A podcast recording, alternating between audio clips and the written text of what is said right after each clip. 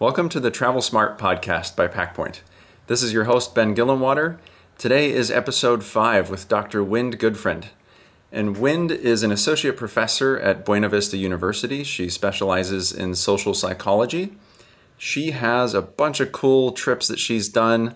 And the way that Wind was introduced to me was through a friend, a common friend, who said, Oh, you've got to chat with Wind. She's camped on the Great Wall of China and been to North Korea and delivered talks in Europe and different parts of the world, and you know arranges uh, trips for her students, and um, just you know has all these really interesting stories. Like sounds sounds pretty awesome. So welcome, Wind. Glad to glad to have you on the podcast. Thank you so much for having me. Yeah. So let's gee let's let's start off uh, with the great wall thing. I mean that's so did so is that right? Did you do a camping trip on the great wall or did i did i get that wrong? I spent one night camping in a tent on top of the great wall of china. Nice. And is that in and, and i'm going to just ask some really ignorant questions because i've never been uh, i understand that there's parts of the great wall that are uh, where there's a lot of people and then there's parts where there's just nobody. So what what kind of area was this in that's right. So um, there's a little bit of a sort of a preamble to the story. so just to kind of set up how this happened, um, I was taking students on a trip through my university. That's mostly how I travel in groups. Is I take these groups of students to trips all over the world for about two or three weeks. And this particular group was actually supposed to go to North Korea which I have been in North Korea, but it was without students.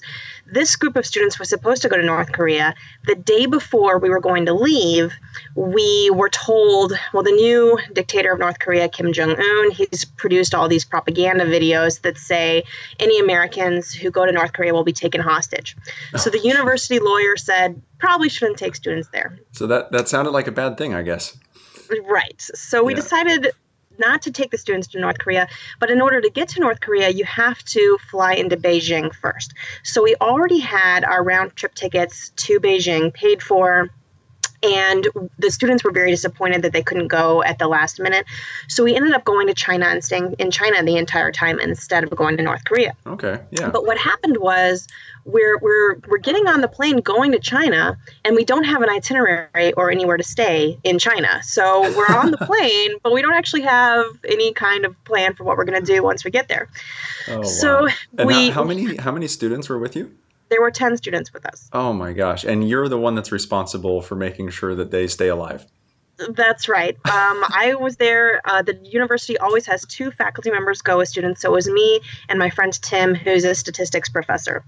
So Tim and I basically just tell the students, um, "Do you guys still want to go?" Knowing that we have no idea what we're going to do or where we're going to stay, and um, to to honor the spirit of these students, they all said, "Yeah, it sounds like an adventure." So that's awesome. We, we that, landed that, that's in Beijing. the best kind of trip.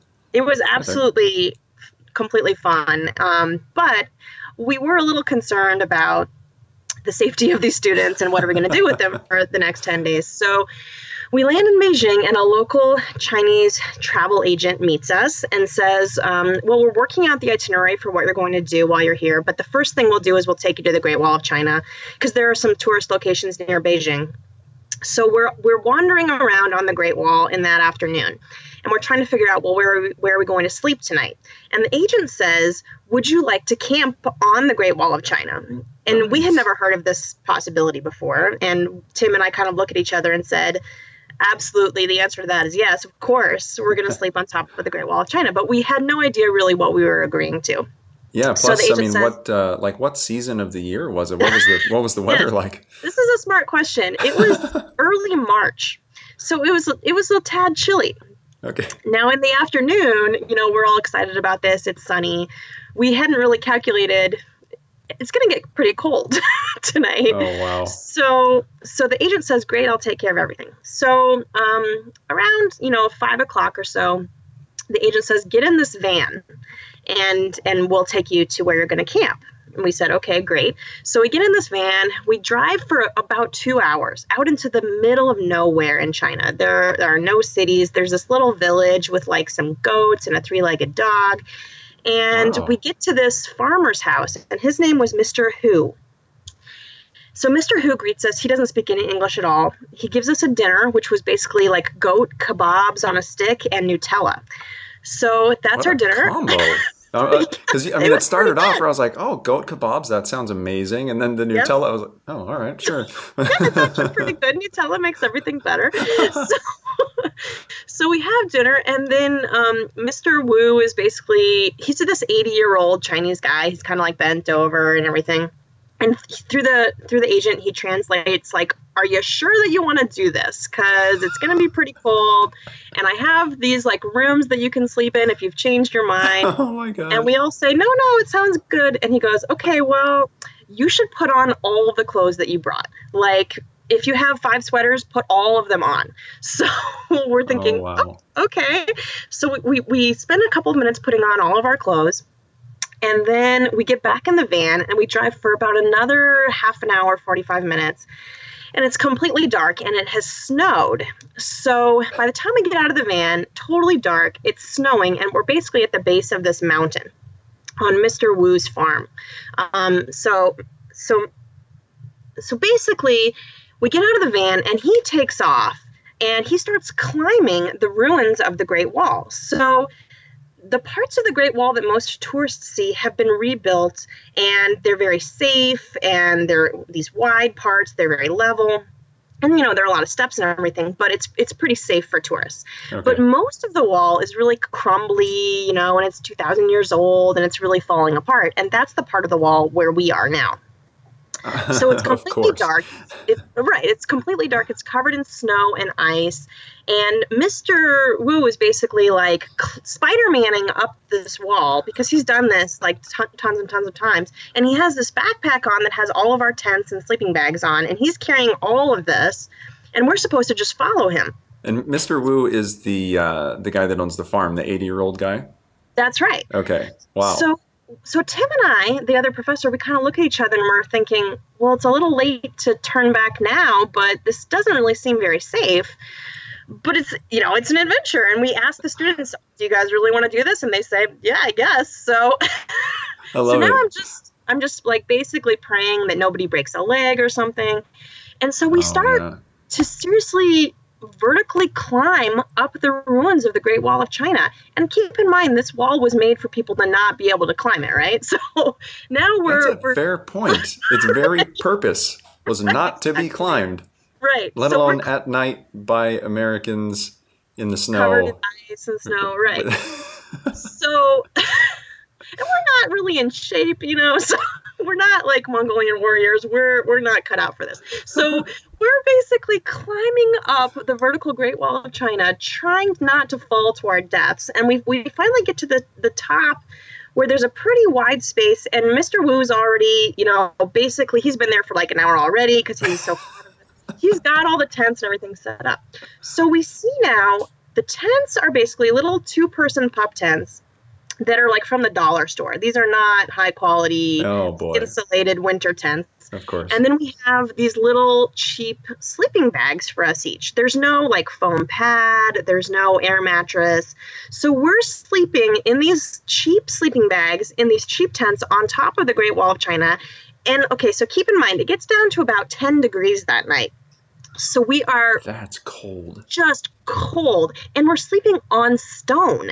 Oh, So all of the stone is absorbing this cold and and we're sleeping on top of it and it was miserable. So we oh, tried to wow. s- try to do things to keep up morale, like sing songs and make jokes and stuff. But at, at about eight o'clock, we thought, well, let's just try to sleep because we can't see anything. Like there's no Wi-Fi, you know, so well, we don't have really anything to do. So we can't start a fire or anything. So we we try to go to sleep. And I remember at one point um, waking up and thinking it must be like six or seven o'clock in the morning, um, and kind of like looking at my watch, and it was like 1.30 or something, Oh. and thinking, all right, well, problem number one is I still have a ways to go, and it's Yeah. freezing. Problem number two is I have to go to the bathroom. So Oh, now I'm right. thinking, Mr. Wu did not like point out any kind of like a porta potty. so what am I really supposed to do here? So the, the, the Great Wall didn't have like separate men's and women's restrooms right. every hundred meters or something. right, it did not. So so just to finish off this story, um, I get out of the tent and I'm kind of like looking around and I, I of course it's dark and I don't know what to do and I'm thinking should I try to like balance on the edge and like go off the side? Like I don't oh really uh, not to get too graphic or anything, but I I, I don't want yeah. to fall down. So I I basically to make the the end of the story, I basically pooped on the Great Wall of China. Wow, I mean, yeah, it's either that or fall off, I guess. I mean, because I could totally just see you. That would be, yeah. Glad, glad you didn't take the risk. Right. Well, I, I still felt a little guilty, like basically defecating on a national, international treasure. yeah. Um, yeah, I felt that about that one. yeah, and and you know, you and I started off this this conversation before pressing record by saying that that we don't edit out stuff, but maybe for your own safety. right. We well, edit that it turns out that we, we talked to the agent the next day and he said oh just just so you know it's not technically legal to, to camp on top of the great wall of china but what we've done is we've just basically put the paperwork that you were camping on mr wu's farm because his farm basically owns this plot of land so of so course. i'm not sure exactly how this story is going to go if anybody important like finds out about this Oh, I love it. I mean, that is just classic, uh, classic China, right? Like yeah. you just they it's it, it's going to be made to work. It's the true, the true honey badger uh, credo, right? Like he doesn't care. No, no, doesn't give a damn. That's, right. That's great. What so? Did anybody like get pneumonia or I mean, because that no. sounds that's I'm so cold just thinking about it it was freezing. Um, fortunately, we had put on all of our clothes. You know, um, we stayed in a hotel the next night, and and everybody was okay, no frostbite or anything. But it was a little sketchy. Wow. I imagine that uh, some friendships may have become closer that night as people desired body warmth, right? that that did happen. There was some cuddling that it probably would not have happened otherwise. yeah, it's like, look, let's get this straight. I don't like you that much, right. but I'm cold just let's pretend this never happened. we will never speak of this again. wow, and I love the fact of how truly rural that that was, and just, I mean, because that's the real Great Wall, right? Not the stuff that's yeah. put up and, and made pretty for tourists. That's right. When you go to see the parts that have been fixed, it's not the authentic wall. It's it's new construction, really. And and what we were able to see was the real wall that that was built, you know, 1,000, 2,000 years ago, depending on the part where we were. Yeah. So, and I'm so curious for the technicalities of like, how did you get back down? Was that just as fun as getting back up? Because sometimes that's harder, right? Absolutely. I thought of that as well. As we're going up, I thought this is hard enough, but going down, you can't really see where you're going.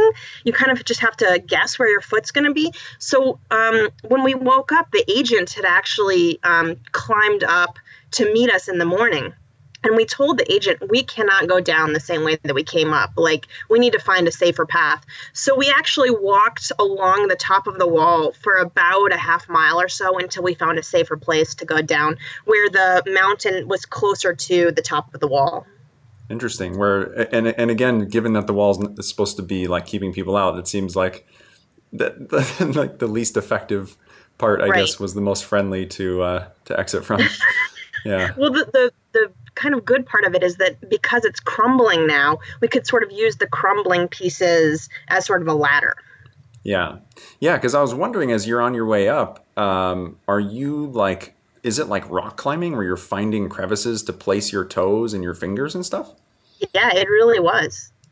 Wow. That is, I mean, and so 12 of you survived that. That's right. Plus Mr. Wu, who had no problem at all. Uh, oh, the the eighty year old guy carrying all this stuff, just like, what's yeah. taking you guys so long? I Come know, on. I know. It was a little embarrassing. I mean, yeah, because he's probably lived there his whole life. Right. I'm sure he does this all the time. He makes a lot of money off of tourists who are doing this. Yeah. That is wow. That's so cool. And and what uh so you guys went back to a hotel like back in Beijing? Like did you live the city life for the rest of the trip or We did. We spent a couple of days in Beijing and then we went to Xi'an. We saw the Terracotta Warriors. So we were able to make a pretty decent trip out of it for the rest of the time. Nice. And uh, and and given that you're an expert in social psychology, did you uh, did you have any new discoveries from all these things or ways that humans interact with each other in extreme environments or well as you said already um, there were some new friendships formed i think at, at, least temporarily for survival purposes that we certainly bonded as a group. I think that it's good that we did that on the very first night because after that it was kind of like we can handle any problem that comes our way. Yeah and you could totally say like oh I, t- I did that on purpose. I wanted you guys to become a tighter group you know, and uh, and so it's the way to do it. It was kind of it was funny because as we're all standing there the next morning, um, we were thinking this is absolutely a story that we can tell for the rest of our lives, but we would never do this a second time. Yeah, yeah, I could see that. And and did Mr. Wu make you guys breakfast? He did make us breakfast. We had the we went back to his farmhouse, and that morning we had uh, sandwiches that were made out of Wonder Bread and peanut butter with Nutella so more Nutella.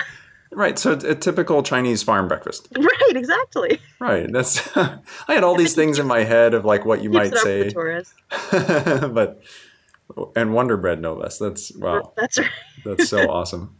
Um, very cool. Very cool. And uh, and so and so I guess that the North Korea thing held through the rest of the trip, and you guys didn't end up getting to go at all. Just kind of that's right. So we were never able to take students from the University of North Korea, but the year before this China trip, um, that other professor Tim and I, we had approached the university and asked them, would it be okay to take students to North Korea? And the university said, yes, as long as the two of you go first on your own as a scouting trip. So Tim and I had gone to North Korea the year before for a week and spent a, um, a week in Pyongyang. Um, so we were able to do that. And according to CNN, only 2,500 Americans have been in North Korea since the end of the war. So we really felt wow. privileged to be in that very small number. Wow, that's super interesting. So, and, and that was you said about a year in advance of the uh, the student trip. That's right. So Kim Jong Il had just died uh, about three months ago before Tim and I went to North Korea. So when we were there, it was kind of exciting because it was the first broadcast of Kim Jong un speaking in public. And so we were able to be there to watch that broadcast in a bookstore. And all of the North Koreans literally dropped what they were holding and ran over the, to the TVs to watch this first broadcast of Kim Jong un um, speaking in public. It was the first time they had heard his voice in his entire lifetime. Whoa. So it was really exciting to see that cultural experience from an outsider's view. Wow, especially, I mean, given everything that you can read online about North Korea about how careful um, your visit is in terms of, of how it's handled from the North Koreans, right? How they try to make sure that you're you only see what you're supposed to see and experience what you're supposed to experience. But to be part of that, I mean, that's a very historical moment. It was absolutely amazing because you're correct that when you're in North Korea as a tourist, it's basically the propaganda tour of North Korea. So it's very selective. You're not allowed to go outside of your hotel. You're not allowed to talk to North Koreans who aren't approved. Uh, they only take you to places that are very impressive looking. So we happened to be there on the 100th birthday celebration of Kim Il sung, the first big mm. North Korean dictator. So it was the 100th birthday of him, and it was their their biggest sort of national holiday that they had had in 100 years. And it was on that occasion that Kim Jong un gave his first public address. So we were not only able to see that public address and the North Korean reaction to that, but they also had this massive military parade oh. to sort of show off how strong they were and how Kim Jong Un, you know, can kick anybody's butt if they try to fight him, and he can drop missiles on you or whatever. But we saw this amazing military parade that went on for miles and miles, and we see tanks and missiles. And what was the most interesting, again, was the North Korean citizens' response to that. So we weren't allowed to talk to them, but we were able to stand on the street with the North Koreans watching this military parade go oh, by. Wow. And it was absolutely a, a lifetime experience. Wow. And uh, how did that feel? Did it make you nervous at all? Because, I mean, the military parade, like, for some reason, North Korea has this real tight focus on Americans Yes, right? like a they lot do. of stuff. So so um, did that uh, did did that come into effect at all? Like, was anybody kind of recognizing the fact that you're probably one of the few Americans standing in that environment and Absolutely. Um, the, the people who were in my small group, it was about uh, a dozen Americans and Canadians who had gone on this scout sort of scouting trip. Um, no one else from the university was there, but we had joined a different group. So we certainly had the awareness of how lucky we were to be observing this and how we were American or or the Canadians. Basically, you couldn't tell the difference really. Um, Right. So I think that they probably felt the same way, but yeah certainly the, the North Korean citizens steered clear of us. They didn't try to make eye contact. They didn't talk to us um, because they didn't want to get in trouble for making contact either. So, Yeah. So that was really cool. Uh, an interesting experience that we had that's related to that is that we went to this amusement park in Pyongyang. So it's billed as sort of like a youth, um, a youth fun place to go in the holidays or on the weekends. So it was a lot of teenagers and younger kids and they have you know roller coasters and stuff like that and and they have a bumper car little ride but what was cool is as we're observing this the rule in, in north korea if you're on the bumper cars is don't bump any other cars like that's the game is to try to not hit anyone else interesting and so so it was funny because our our north korean guide says do you want to ride the bumper cars and we said well yeah, but can we bump each other? And he's like, oh, I don't know why you would want to do that, but you can if you want to. So, so they let us ride the bumper cars, and and this this group of Americans and Canadians are like hitting each other, and all the North Korean kids are like laughing, like, boy, they're terrible drivers, and nice so so then the agent says, do you want to just stay in your car and ride a second time? And we said, yeah, sure. But the first time they had stopped any North Koreans from from being in the arena with us, so it was just us with each other. So then we said, yeah, but can can the Korean kids come in with us? And the agents kind of discussed it and have this little conference, and they said, yeah, sure, why not? So we look at the line of Korean kids who are like laughing at us, and and we we're like gesturing for them, like come on in, like play with us, and and there are some who absolutely refuse, like they're they're not gonna, you know, play with the devil basically, but Yeah. all of them like really got excited and jumped in. And they had seen that we were purposely bumping each other, so then they started bumping us as well. And it was just this really fun experience of like just people having fun with each other and not caring. And and so I really enjoyed that moment as well. Oh yeah, especially since you got to actually do the bumper, like actual bumper cars with them, and and were they just having a good time and and Oh yeah, they like- were laughing and and really enjoying themselves as well. Are these like are these like little kids or how old do you think they were? They were like maybe about 12 years old. One kid, I, I made eye contact with him right before his, his car was basically aimed right toward my car. So I kind of made eye contact with him, like, "Are you gonna bump me?" And he like spits on his hand and rubs them together, oh wow! like, "I'm gonna come and get you." So it was totally hilarious. Oh man, that's so cool. I love that because I just I've always wondered about what it would be like to go to North Korea and the whole yeah, the propaganda th- aspect and everything's so controlled just is such a turnoff. But having those moments uh, is is that's great. I mean, that's the kind of stuff that I really look for too when I travel. Is like, how do I really interact with real people? Exactly. And we weren't allowed to talk to them or anything like that. But just that moment, I remember thinking, you know, this is a highlight of the trip is just having fun with a North Korean kid and we don't really care, you know, and and and that moment of sort of cultural friendship was really great. Yeah, absolutely. And so, uh, so wow. So you were kind of scoping out the whole time. You're thinking, oh, great! Like when we bring our students here, this is the kind of stuff we might do and things, right? Trying to sort of repeat. That's right. We were doing exactly the same itinerary we were going to do with the students, which unfortunately ended up not being able to happen. And I, you know, I wouldn't normally ask about um, financial stuff, but I'm kind of curious for North Korea because it's such an unknown for so many people. Like, what does it cost to do a trip like that? To go to Pyongyang for a week and have and sort of, you know, um, do these activities while there and, and, and things.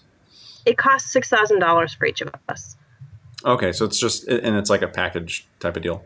Yeah, it's absolutely a package deal because the company you use, if you're an American citizen, you have to go through. There are only two companies that are approved to bring American citizens into North Korea, and they're they're sort of approved by the North Korean government.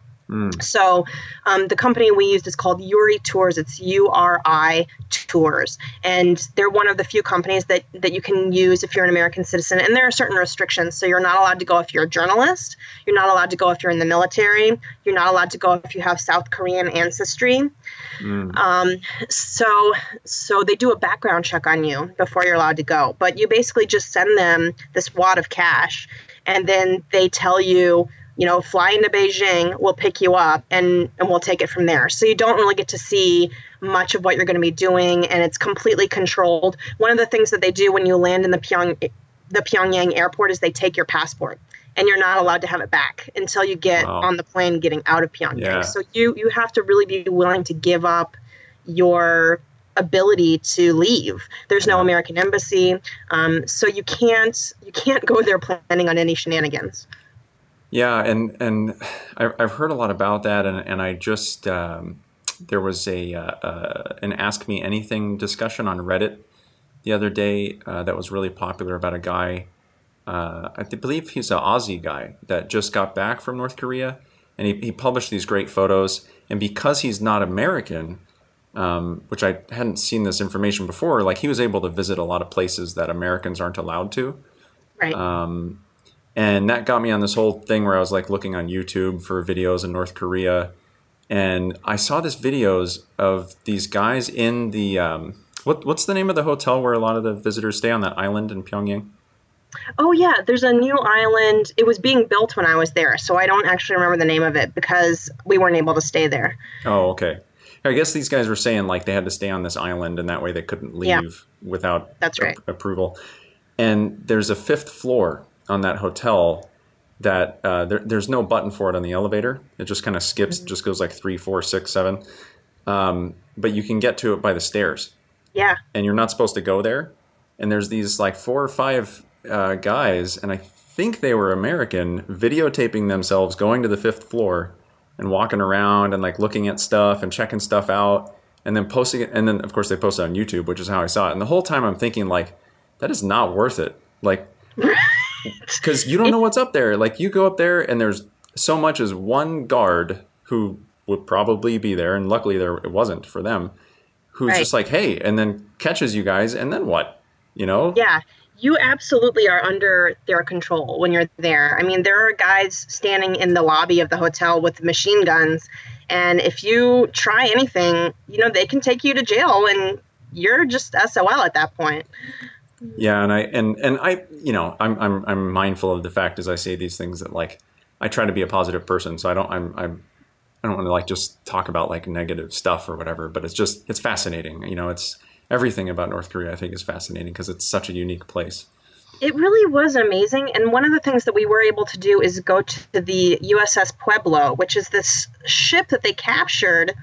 Um, and it was a spy ship. We, the American government, was not supposed to be in these North Korean waters and they captured this ship and it and it's a huge propaganda thing for the North Korean government to say we captured an American spy ship and um, we had all these hostages. So it's this big historical event and we were able to tour that ship and it's very anti-American. And mm. so it's it's one of the things I enjoy about traveling is other views of the United States. And um, to see the atrocities that we really have done in other places that we don't really talk about here, um, and how it's easy for Americans to, to grow up with the propaganda of any country that says we're the best country in the world and you know land of the free and home of the brave and that kind of thing. Um, and the, the, that not all other countries agree with us. So yeah. that's one of the things i really enjoyed about going to north korea is um, we were second in hatred from them only uh, only behind Japan. So oh, that right. was really an interesting right. thing to think about and and to hear their perspective. Yeah, you know, I'm really glad you brought that up because I, I quite enjoy that as well. I, I like going to places where you can see the others, the flip side of the coin in terms of propaganda. Because right. by all means, um, America produces propaganda to Americans Every and to the rest does. of the world for sure. I mean, yeah. they it's it's a uh, and unfortunately a smart thing for a government to do. Um, and I've I think the most striking experience I've had in those terms was in um, a war museum in Saigon, in Vietnam, uh, and where you got to see like the heavily propagandized um, sort of version of what they call the American War, which we call the Vietnam War, which was right. it, it was weird when I first saw it. I was like, oh yeah, I, I guess that kind of makes sense because why would they call it the Vietnam War? right. The little little things, you know. Um, and then and then it makes you think like, well, so okay, so neither of the versions that we've seen are probably 100% true. Um, right. I wonder which one is. You know, where do we get that book? right, and and that's another thing that was cool about going to North Korea is, you know, um, at any point, I think if you if you're really kind of analyzing intercultural politics, you think about your your own country and how do I view my own country and my own government and everything. But compared to North Korea, we're doing okay because, for example, they have a law in North Korea that um, there's only one radio station. It's the North Korean government radio station. You have to have it on in your home or apartment 24 hours a day. It's illegal to turn this off. Whoa. And we were able to actually drive out to a farm where they had loudspeakers on the farm uh, where you could hear this propaganda. And of course, it was in Korean, so I didn't know what they were saying. But yeah. um, just as an example of that, I mean, they don't have any kind of free speech, they don't have any kind of free press. So the North Korean propaganda machine, I think, is absolutely the most powerful one in the world because it's illegal to not listen to it. Oh man, the potential um, you know, like I say, I try to think positive and I try to be a good person, but sometimes I think like how much fun it would be to be a bad guy and to be a criminal and to have, wow, I mean, to have that much influence because to be able to force somebody to listen to something all the time whenever you want to feed information into their brain, uh, especially amongst a populace who already has very, you know, has already been effect like technically brainwashed, right? Um, That's right. It's very Orwellian. Wow. Yeah, that is I never heard that about the radio thing. That is super interesting. Um, and it'd be fascinating to be able to know what they were saying. Absolutely. I wish that I had spoken Korean. Yeah. And, and our, so I was just thinking to myself, I guess if you were from South Korea, then maybe you, because I understand the dialects are a little bit different, but you could probably understand. But, but you were saying earlier that, that, uh, I think, right, that South Koreans are not allowed to go. South Koreans are not allowed to go to North Korea. Right, and I guess I, I guess I could kind of see that. Um, yeah, so it's basically the locals are likely the only people to know what's being said because if you're also not allowed to have South Korean descent, then you're maybe you don't you're unlikely to speak Korean. Right. It's it's very isolated. It's very controlled. Um, switching uh, switching gears a little bit from controlling people's minds and Orwellian stuff. Uh, what about the food? How's I I'm, I, I travel for food, so I always want to know about that. the food. Um. So there there was a lot of uh, you know fish and and chicken and and Korean barbecue and that kind of thing. Mm. The food was actually really pretty good. Um, a couple interesting things about that. Um, North Korea is known as as having a huge food shortage and and the North Korean citizens themselves are perpetually malnourished. Um, the the North Korean average height is like six inches shorter than the South Korean average height because of perpetual malnutrition. Wow. So, so that's interesting. But because we were tourists, and especially American tourists, you know, they took us to places that that we weren't able to like order from a menu or anything. They always had the food prepared for us. Um, it was very high quality bountiful food. I think they were trying to show us how much food they had. Um, but one cool thing that I found culturally surprising was the role of white rice in North Korea. So for years and years, people couldn't get rice, which is such a staple of you know traditional Korean food. Um, that in North Korea, they the people had to live off of corn instead, which isn't as good for you, and they would mm. basically have to sort of mash up corn into this kind of paste. So most people weren't able to get rice. So when we were there, they would serve us, you know, fish and chicken and vegetables and kimchi. And then the dessert was a bowl of plain white rice. Oh wow, that is really interesting. That was so interesting because this was sort of the the cherry on top of the meal, metaphorically, in that they were basically saying the best thing that you could have is this bowl of white rice. It was kind of a status symbol to have this as our dessert. And and was the um, and it's it's it didn't have like flavoring or any. T- it's just plain rice. Just plain steamed white rice. And and was it a uh, like a Chinese style, or like a Japanese style in terms of like stickiness and and the way it was textured? Um, I think it was more Chinese than Japanese. Yeah, so more like um, loose grain, kind of a. Yeah, yeah, yeah, It was just in a bowl, and you get some chopsticks, and that's your dessert.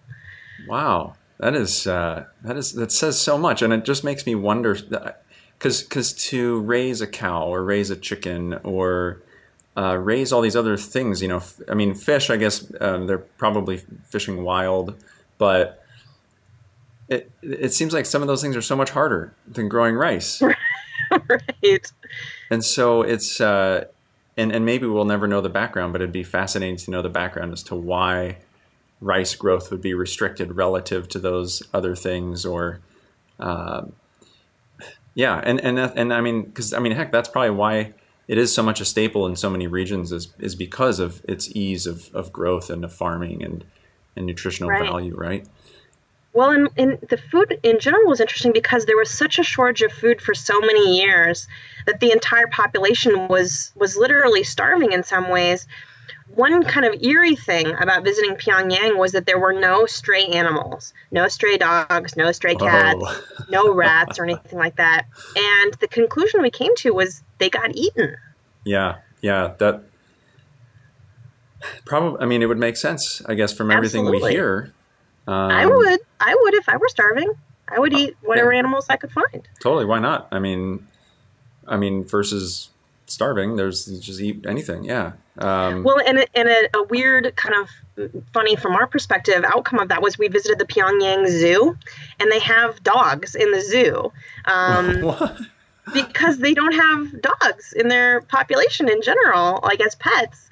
So they had, you know, like a Saint Bernard and a poodle and stuff in the zoo. Oh my gosh! And and here's here's the messed up part about being a, a modern day sort of American human, uh, especially one. So and I'm vegan by the way, so I don't eat animals. so I should be sort of like already more balanced about the way I feel about all animals.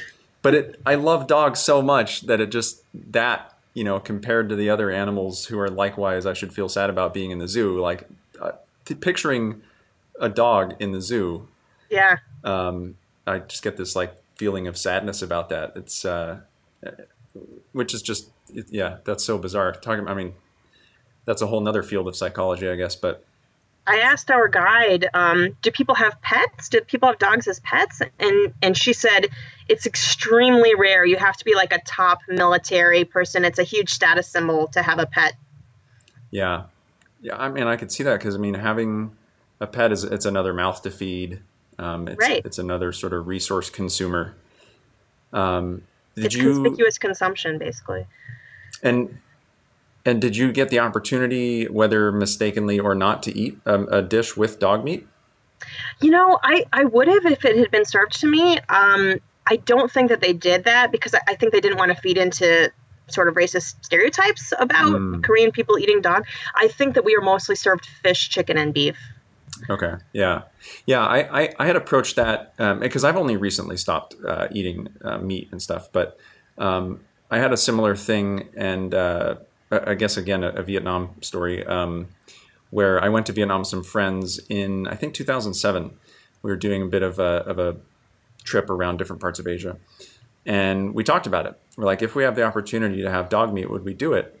And most of us came to the conclusion that we would, yeah. um, because again, logically, it shouldn't be that much different from eating any other meat, really. That's right. When um, I was in um, Japan, I had raw horse, you know, and a lot of people. Oh yeah you know, that's another example of something people think of horses as sort of our friends as opposed to our animal servants.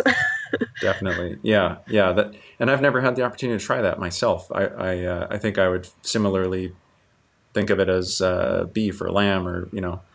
Right, it's an experience. Yeah. Um, So we were, you know, we figured we were down uh, for uh, to have a, a, meal with with dog meat, but then we saw dogs being transported like crammed into these cages that maybe they were being sent as you know sort of farm animals that to be used as meat, and it really bummed us out. And we're like, okay, it's it's off. We can't do it. Not no way, can't do it. You know, because we just it just the visuals. Um, which I mean, maybe we'd feel that way if we saw other animals being treated the same, which we don't get right, to too right. much. But um, so that's cool that, that you had really good food in North Korea. I've I've I've kind of heard mixed reviews, and and especially since you don't have much control over where you're going to go eat, you know, to like pick your restaurant or order off the menu. Right. Just gonna have to see there was what happens. no there was no choice at all. What was funny is our very last meal was pizza. now was that? Oh, you know what? I read about that on the uh, on that Reddit chat about the pizza thing that some some of the chefs in North Korea flew to Italy to learn how to make pizza. Yeah, so Kim Jong Il really liked pizza. So he basically had some of his personal chefs learn how to make pizza. And then, um, you know, a couple of them fell out of favor or whatever. And so there are like two pizza restaurants in Pyongyang. Was it good? Although it was really good. But keep in mind that North Korean people just normal citizens, they're not allowed to eat in restaurants because they get these ration books for their food and they have oh. to go to these special. Um, they're not really grocery stores because you don't get to choose your your food. You turn in your ration tickets and then they give you your allotment of rice or meat or whatever it is. Um, so the the restaurants are all for tourists or top government officials. But the pizza was really good. Interesting. Is it like a thin crust or thick crust? Like, what was the style? It was like totally like you know, sort of. Uh, it was kind of a thin crust, but it was sort of like New York style pizza. Okay, a big slice and lots yeah, of cheese. Yeah, and, and, and we were able to choose our our toppings, so that was exciting. nice. so cool. Um, and would you go back if you had the opportunity? Absolutely. I mean, I tried to go back just the next year with the students. Um, I get emails now from this company that I used. They do different kinds of tours. They do a bicycle tour through oh, the countryside. Yeah. I think that would be really interesting. That um, would be awesome. Yeah, so there are a couple of options. Um, so if, if you do decide that you want to go and you're not in the military or a journalist or South Korean, then um, you you can look up this company and it costs about six thousand bucks to spend a week in North Korea. Wow, I would totally do the bicycle thing. That I, it's funny you mentioned that. That's one of my favorite things to do when I go to a new place. Is I like to do a bicycle tour because yeah. you usually just see things that you're going slow, so you kind of get to pay more attention, right. um, and you stop off at different places. Yeah, because uh, I think I I went to Myanmar uh, shortly after it opened up. Yeah. Uh, my little brother and I went and we did a bicycle tour through Myanmar. Um, and it was, oh man, so awesome. And it was, luckily, we went there before there was anything. There was no outside companies at all. There was no 7-Elevens. There weren't even ATMs. Um, you couldn't get a SIM card for your cell phone. It cost like thousands of dollars from the government. Um, right. It was still at that phase where you know because now it's building up. You know now the like the highways right. are getting busier, and there's there's 7-Elevens and there's Coca Cola and there's all these you know uh, I'm sure there's fast food restaurants and stuff. Um, but I love the bicycle tour thing just uh, yeah, you, are we get to go through old worn out train stations that where there's just nobody around for miles and just stop and just you know do whatever we wanted to do. So yeah, yeah, it's a great opportunity. Well, that kind of that kind of makes me a little more stoked on the potentials for my you know maybe that's maybe that's what I got to have in my plan someday is is a bicycle tour through North Korea. I would go as soon as you can because you never know how the country might change, and and now is when it's the most interesting. I think.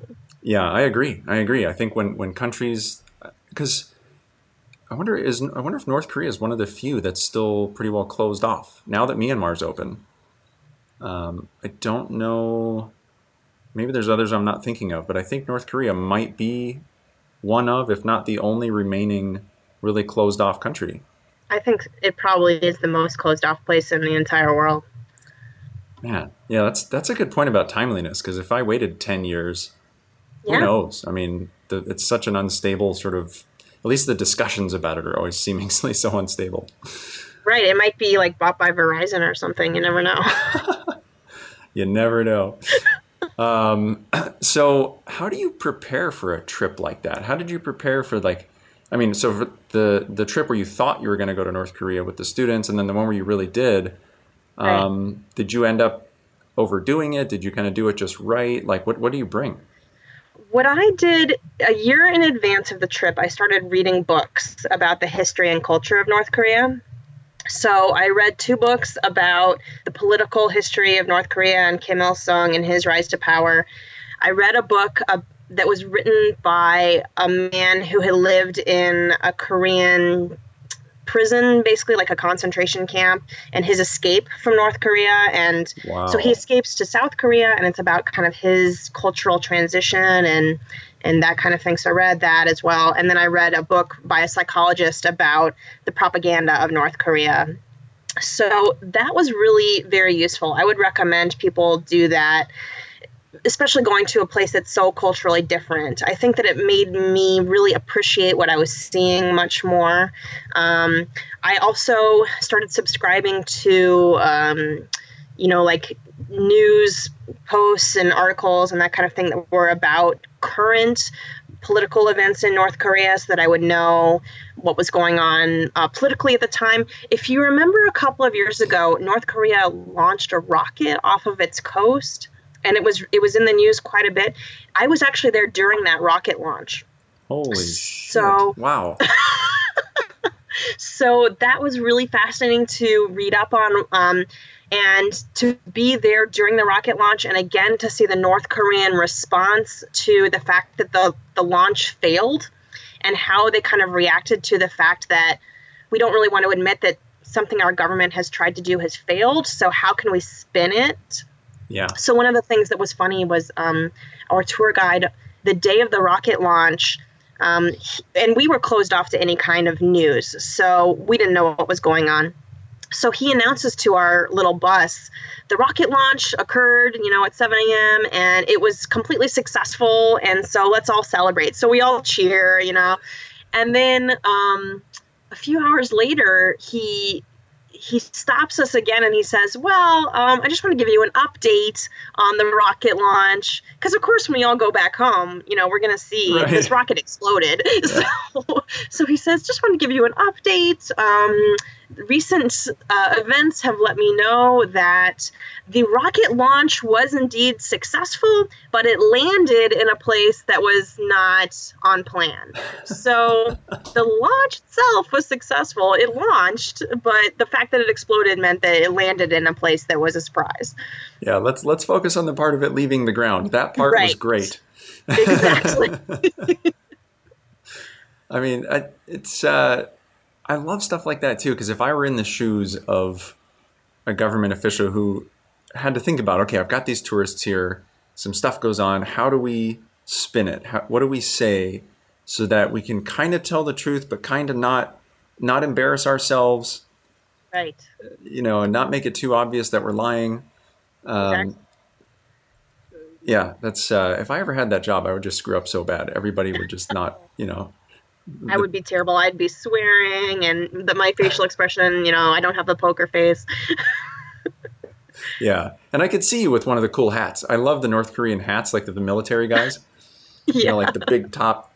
oh yeah, that would be great. We were not allowed to have anything like that. We I, I tried to get some North Korean cash or just some coins oh, to yeah. take back as souvenirs. You're not allowed to do that. You're not allowed to have North Korean money. Interesting, interesting. So did you did you have to use money at any time during the trip? No. So you you give them your 6000 bucks basically and then they provide everything that you need. So the only time we used money is they took us to uh, a little sort of souvenir shop at the demilitarized zone. Oh, yeah. And so we're at the DMZ, and there's this little gift shop that we can buy little, you know, souvenirs. And so we were able to use some cash to buy things there, but they took euros.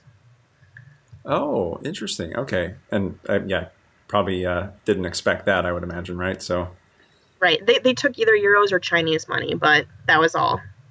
Oh, okay. And d- did you happen to have any RMBs on you? Yeah, from... I, had, I had some Chinese cash from when we landed in Beijing, and they had told us in advance that there's this one stop where you can buy souvenirs. So we had been told that in advance. Nice. So these like uh, I'm just picturing like hilarious statues of Kim Jong Il, but I'm guessing that's probably not what was what was available. I actually bought some posters that are anti-American propaganda posters. Oh yeah, cool. So I framed them and they're hanging in my office now. that is so cool. We did that in Vietnam too. We bought anti-American propaganda posters. yeah, yeah, they're pretty cool. Oh man, that's that's. But they're so in awesome. Korean, so most people don't know what they are. right. Wow. Um, I mean, we could probably uh, we could probably go on forever about the North Korea thing, but I kind of want to know.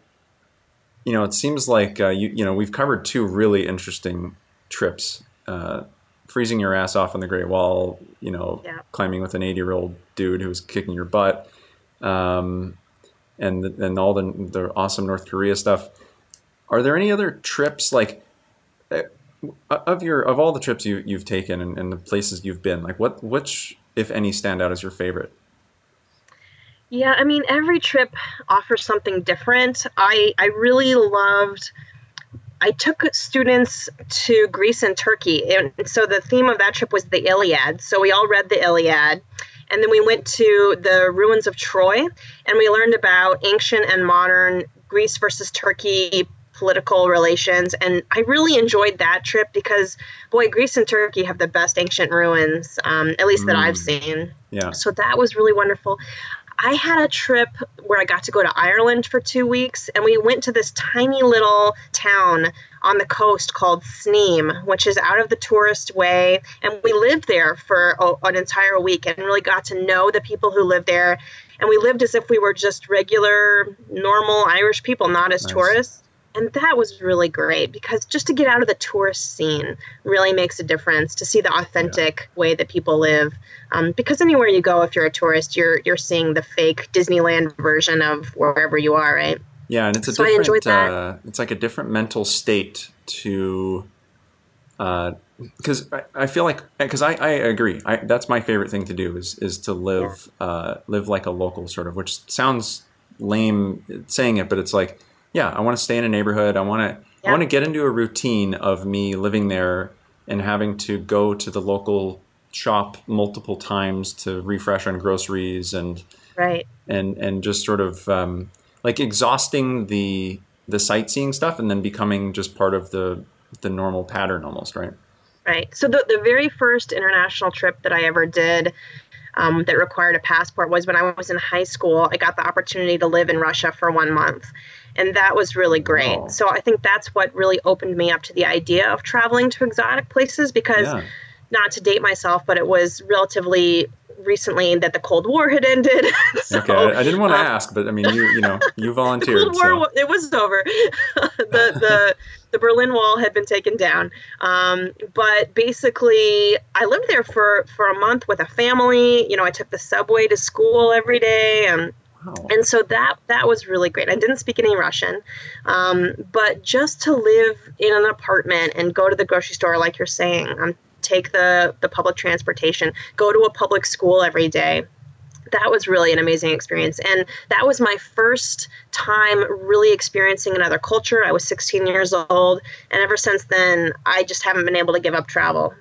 oh i can't blame you i mean the uh now a public school like like a russian public school with other were you with russian Yeah. kids in their classes? I was I was, which was difficult because the classes were in Russian. so Yeah. it was a little bit boring for most of the time. But really why I was going there was because I there were a couple of English classes that would occur every day. And so I would go to the English classes and help the Russian students practice their English. wow how did you get hooked up with that especially at 16 that sounds pretty unique It was a, a, program that my high school was sponsoring. So they actually chose about 20 of us. Um, and and it, it wasn't actually people who were good at English necessarily, um, but it was people who were good at physics. So what happened was Yeah. the the the high school where I went had a physics teacher who had a friend in the federal government who got a grant to pay for 20 American kids to go live in Russia for a month.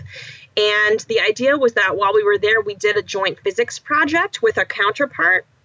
And the, Wow. the whole purpose of this grant was that science will basically bring two historical enemies together. So Yeah. The Cold War is over, but we're still not particularly friendly. We don't really trust each other. Science is something that, if we work together, if we collaborate, um, we can really make advances. So I did a physics project with a Russian student while I was there, in addition to teaching these English classes. So the entire thing was paid for by this grant, actually.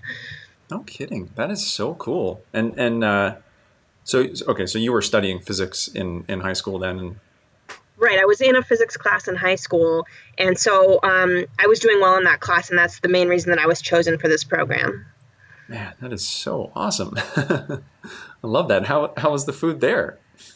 Uh, not, not as good. no. it was a lot of um, black bread, which is not my favorite. Um, a lot of cucumber sandwiches. I don't know if that's a British influence. wow. um, the meat is not refrigerated, so that kind of caused me some pause. Um, so the food wasn't my favorite in Russia, but um, I think my Russian family sort of figured that out about a week in, and yeah. they started to modify their grocery choices. So we had like pizza once a week, and um, wow. the milk was like super thick. It's basically like half and half. They said that it was seven percent milk and so that was kind of hard for me to drink. Oh. So they bought me this huge vat of Nestle Quik. and so I would just like pour this Nestle Quik in my milk every day. So, so we made do. Wow, that's uh, yeah, that's I love it. Just make it chocolate milk, and then it's it doesn't matter what. that's right.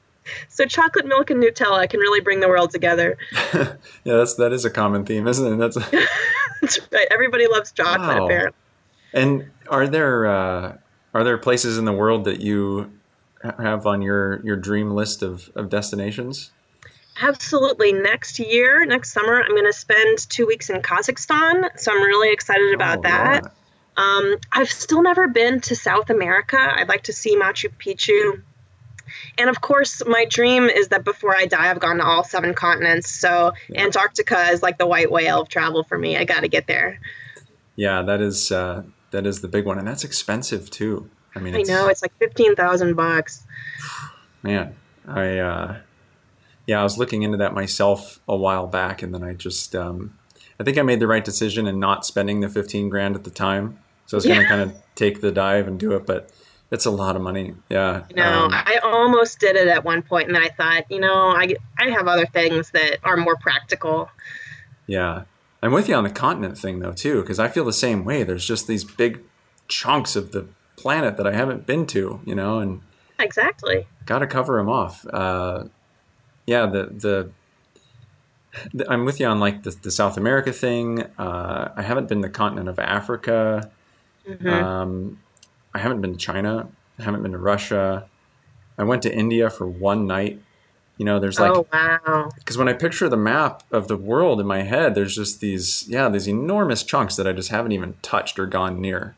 Right. Um, yeah, totally with you. And and and and and the food thing, um, I learned yesterday that Poland is a really popular place uh, for like plant-based food. And oh, really? so, yeah, and I just never would have guessed. But there's a guy um, that I've recently met that runs a service called Happy Cow. Happy Cow is like a Yelp for vegetarians. Huh. Um, and so he, for his for his job, for his work, he knows about all these things. And he went to Poland, and he said like within a mile radius of where he was staying, there's like 23 vegan restaurants. Wow. And it's a big thing. So I, so I'm in this place now in my life where it's like I'm like, oh well, maybe that needs to be higher on my on my travel list because, like for instance, like I love Japan. Japan's one of my favorites, you know, yep. but it's super hard to not eat animals in Japan. It's right. very, very hard. And I, I mean, I love sushi and stuff, but uh, so that, that's that's a tough one because I'd like to live there someday as well, but um, I'm gonna have to figure that out. yeah. But uh, wow, very cool. Well, I mean, I I really enjoyed the chat and uh, definitely appreciate the stories and and you've given me a lot to think about personally in terms of what I want to do and and I've really I mean that bicycle trip through North Korea definitely going on the list. Yeah, I think it would be a great experience. Anybody who can go to North Korea, I think you should go, but definitely go there, you know, kind of with the mentality I'm a guest. I need to be respectful of their opinion um, because you really you can't be going there for your own sort of American agenda, or it's just not going to work out. Yeah, and I hear you can get in trouble for that too. Absolutely. If you have if you have books like um, you're not allowed to bring a Bible, anything like that, um, you'll get kicked out of the country immediately. Yeah, very interesting. Well, um, yeah, thanks again. I hope hope that uh, it was time well spent for you. Oh, it was my pleasure. Thanks so much for having me. Yeah, so this has been episode five of Travel Smart by Packpoint. And uh, thanks a lot, everybody. Thanks for listening, and we'll catch you on the next one. And thanks a lot, Wind. Thank you. All right, take care. Bye-bye. Bye.